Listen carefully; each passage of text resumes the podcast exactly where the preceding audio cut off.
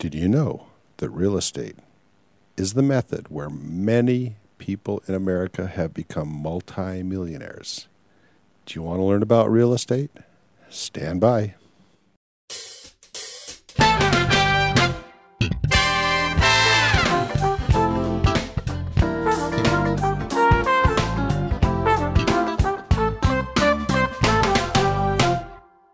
Welcome to the Real Estate Exam Podcast.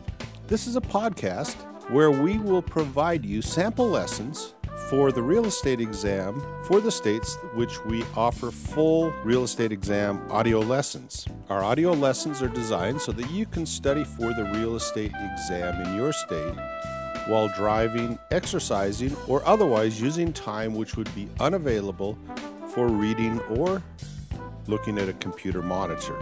For more information on the full series of lessons, which we have available in various states, go to reexampodcast.com. Good luck in your studies. A career in real estate sales can be extremely rewarding, but the first step is to get your real estate exam license.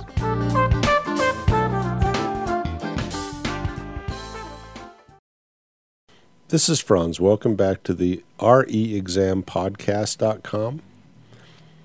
This is the fourth sample lesson for the California Real Estate Salesperson Exam Prep Audio Lessons series of lessons.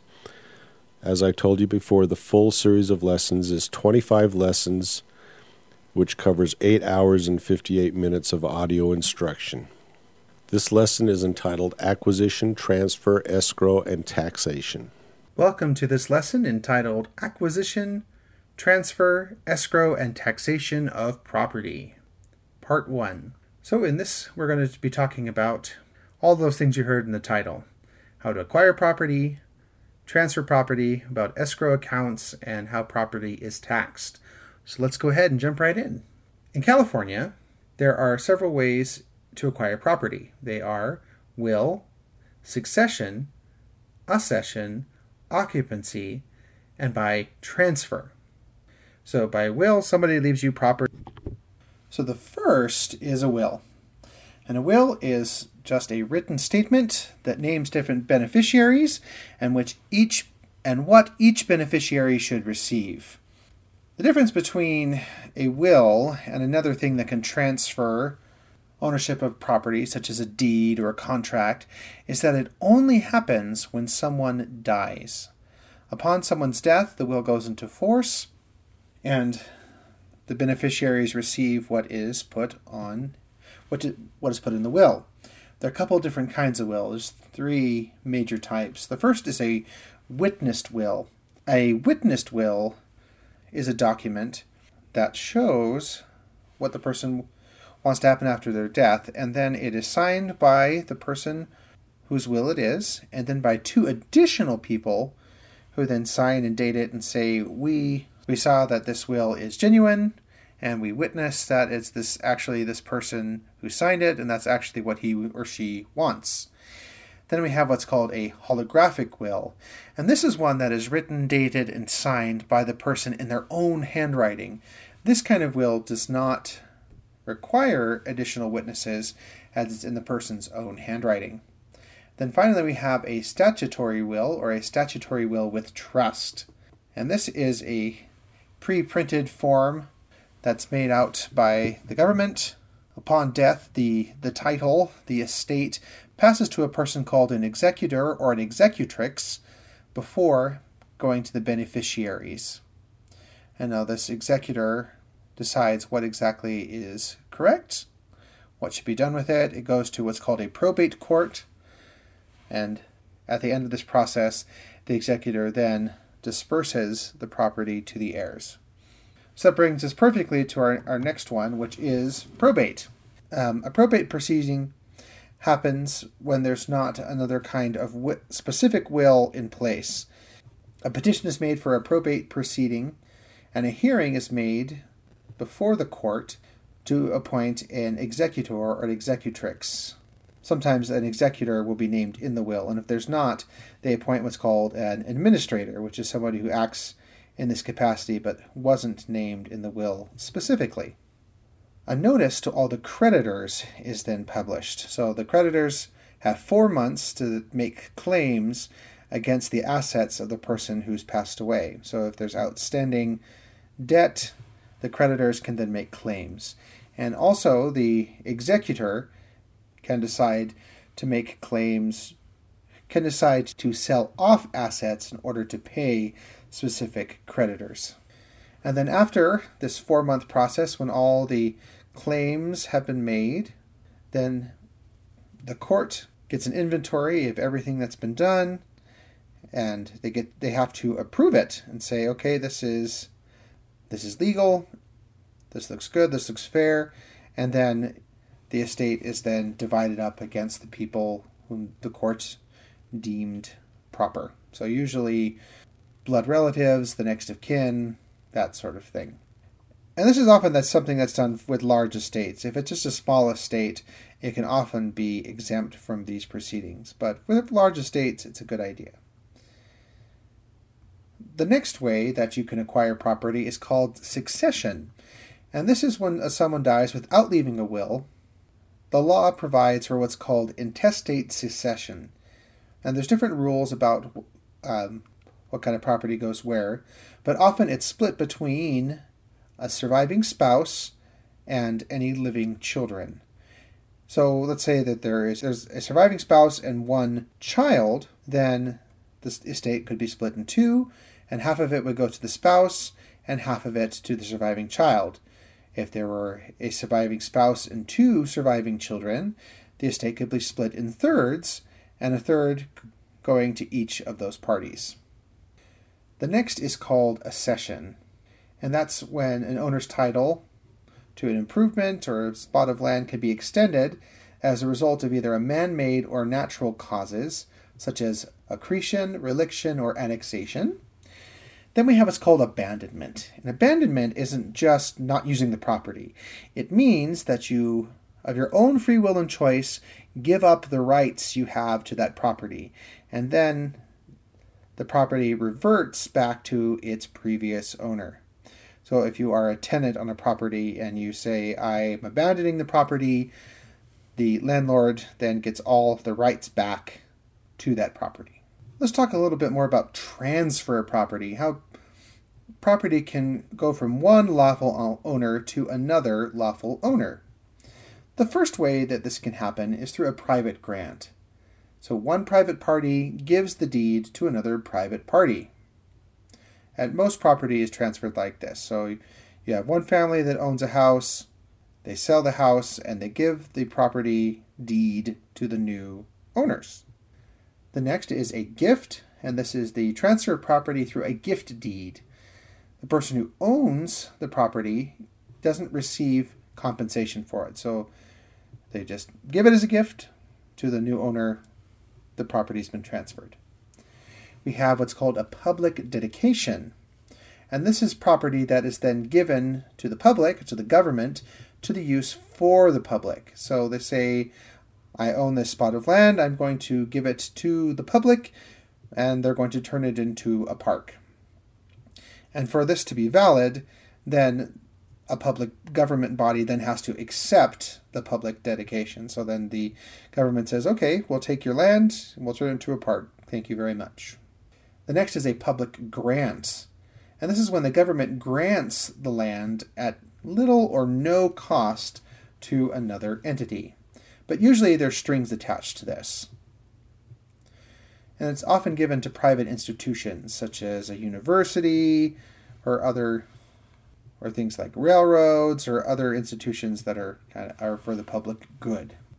The next is called alienation by court action. And these are situations in which the a court establishes a legal title against the wishes or the desires of the people who own the title. The first is called a quiet title.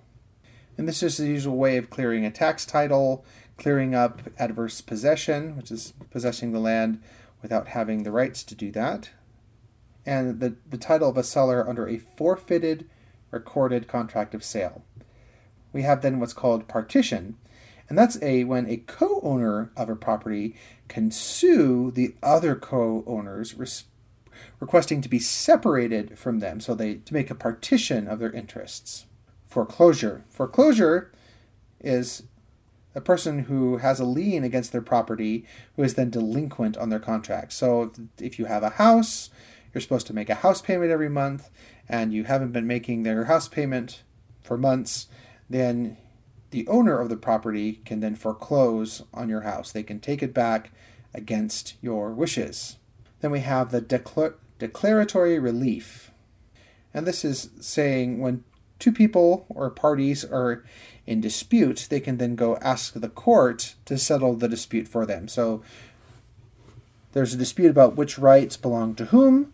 The courts can then step in and say who's in the right and who is not. We have then what's called an execution sale, and that's not execution as in being executed for a crime. It's saying that when a plaintiff gets a monetary settlement against another party, the defendant can get what's called a writ of execution. And this means that the court can force the person to sell off property in order to pay um, the debt that they owe.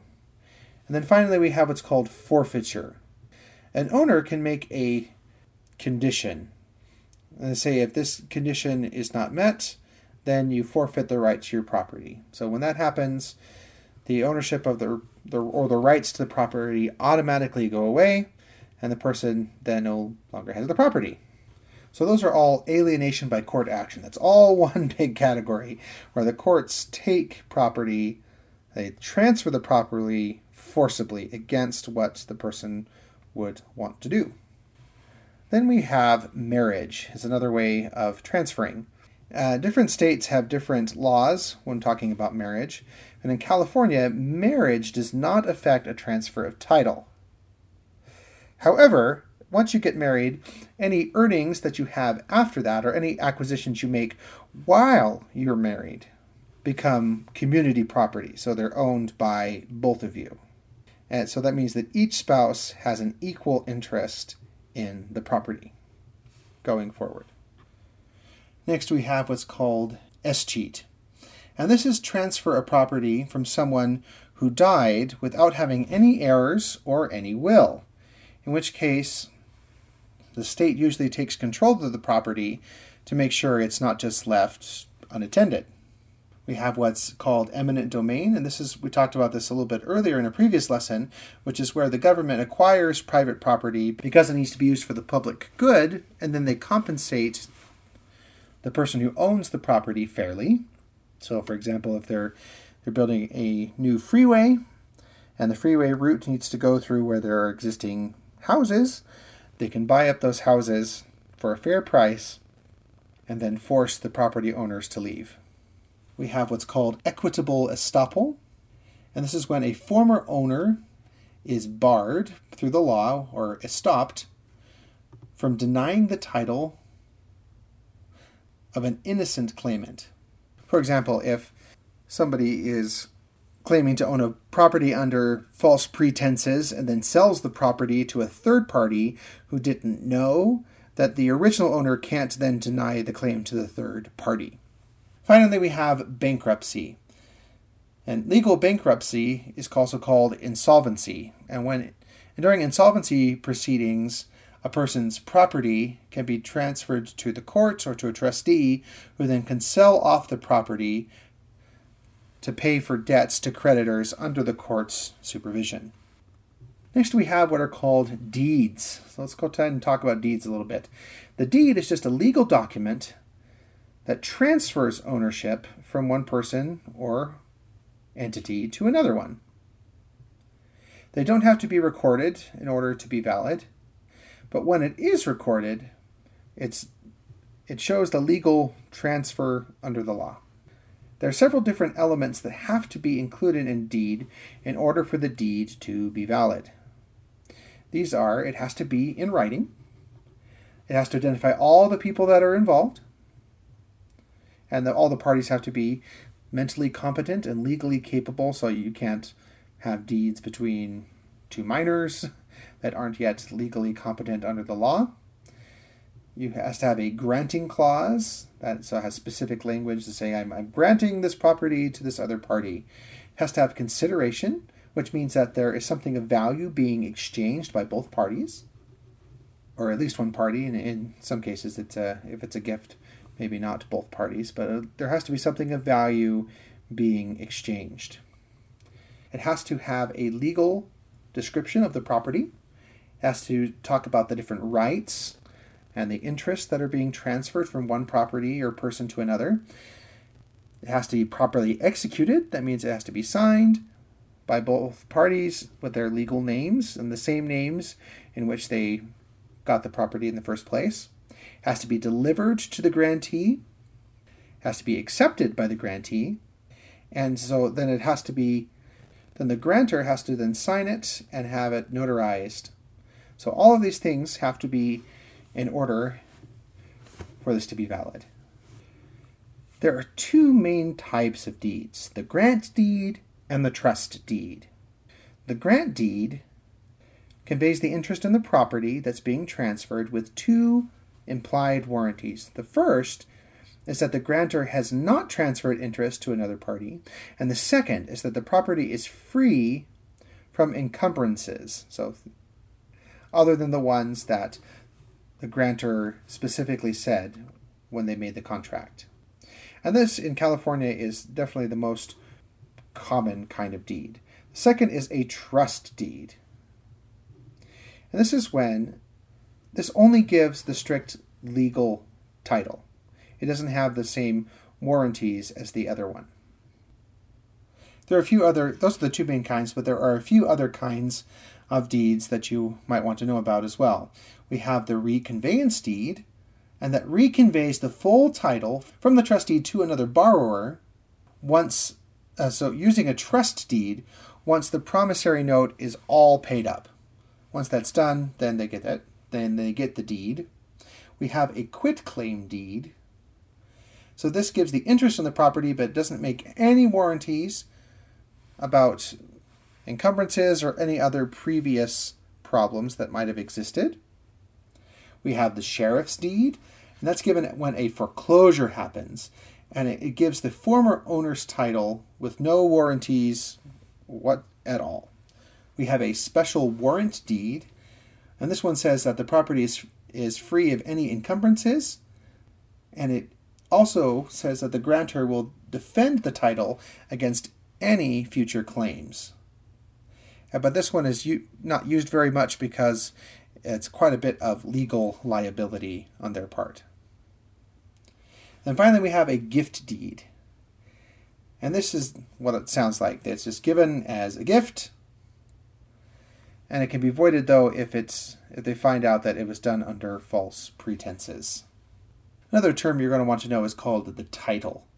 And this just means that when you're transferring a deed, the grantor has to assure them that the title is clear and marketable. And that means that there aren't any encumbrances or outstanding interests on the deed. Let's talk about possession and how that has to do with the title. When you're talking about possession, it's important to establish who owns the title and make sure that they have the right to grant it to another party. And when this is done, they often look at what's called a chain of title. And this is something that is kept by, it should be kept by the local government in the registry of deeds. So it's a, it's a chain that shows kind of the transfer of ownership from the original owner and to the next owner to the next owner in a chain to show who owned it and when. And unfortunately, this chain of title is not always complete because it, sometimes there's mistakes that are made, something is put in wrong, something is uh, something is missed, so that can is one of the things that can cause a problem when transferring the title from one person to another. Another problem that can crop up is called a cloud on the title. And a cloud on the title is any outstanding claim or encumbrance that would, if it's determined to be valid, impair the owner from being able to transfer it to another person. They can't do anything with it while there's still a cloud on the title. So there definitely can be some problems that crop up when we're talking about titles. And so one of the things that people do is get what's called title insurance. Public records can often be in error, they can be incomplete, so there could be problems that come up that will prevent you from selling your property to another person.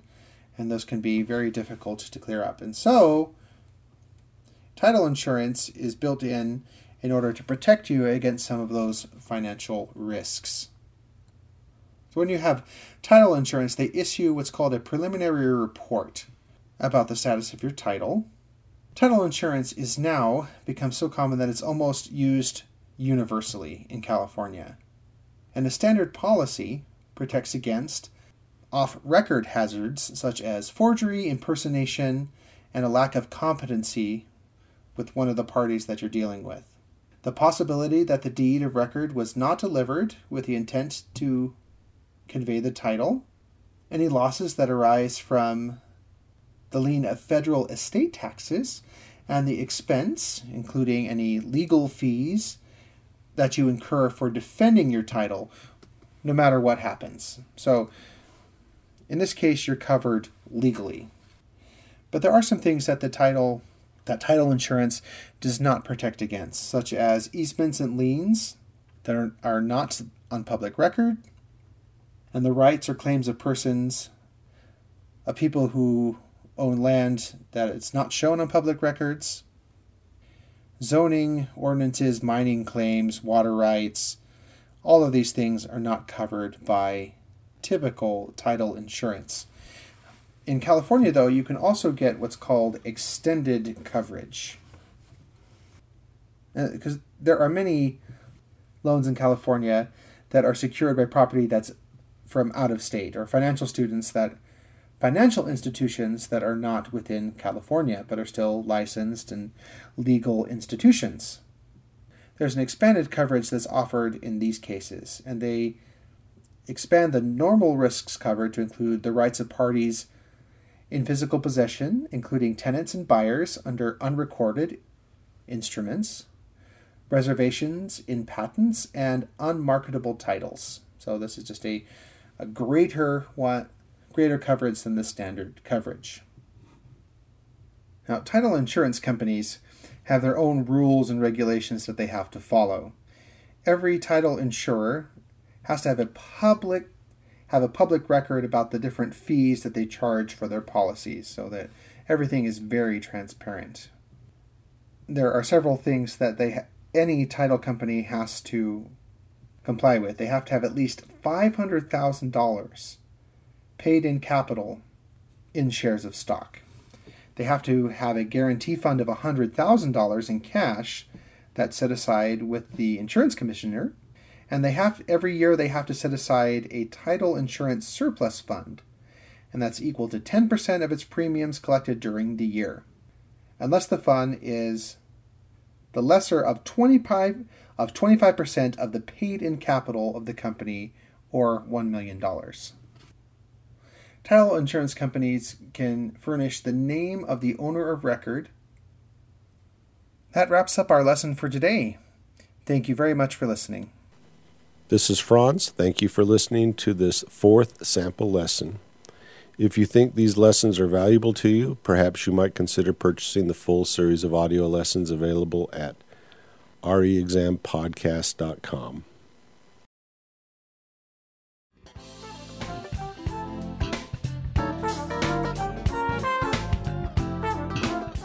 Thank you for listening. We hope you found this lesson valuable. Again, we are offering audio lessons for the real estate exam for various states. Check out our website, reexampodcast.com, to see if we have audio lessons available for your state. If you have any thoughts or suggestions, please contact me by using the contact form at the website, reexampodcast.com. Keep studying.